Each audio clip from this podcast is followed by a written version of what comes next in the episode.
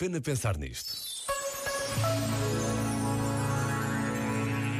A tradição diz-nos que este é o grande dia do silêncio. Jesus, crucificado e morto na cruz, foi colocado num sepulcro de acordo com a tradição do seu povo. Os discípulos fugiram entre o desespero e o medo, e a terra parecia estranhamente silenciosa naquele dia distante. No silêncio, podemos ouvir tantas palavras, podemos recordar tantos momentos das nossas vidas, perceber o que queremos ou não queremos. Nesta Páscoa, quero, posso ou devo mudar a minha vida? Já agora, vale a pena pensar nisto. Este momento está disponível em podcast no site e na app.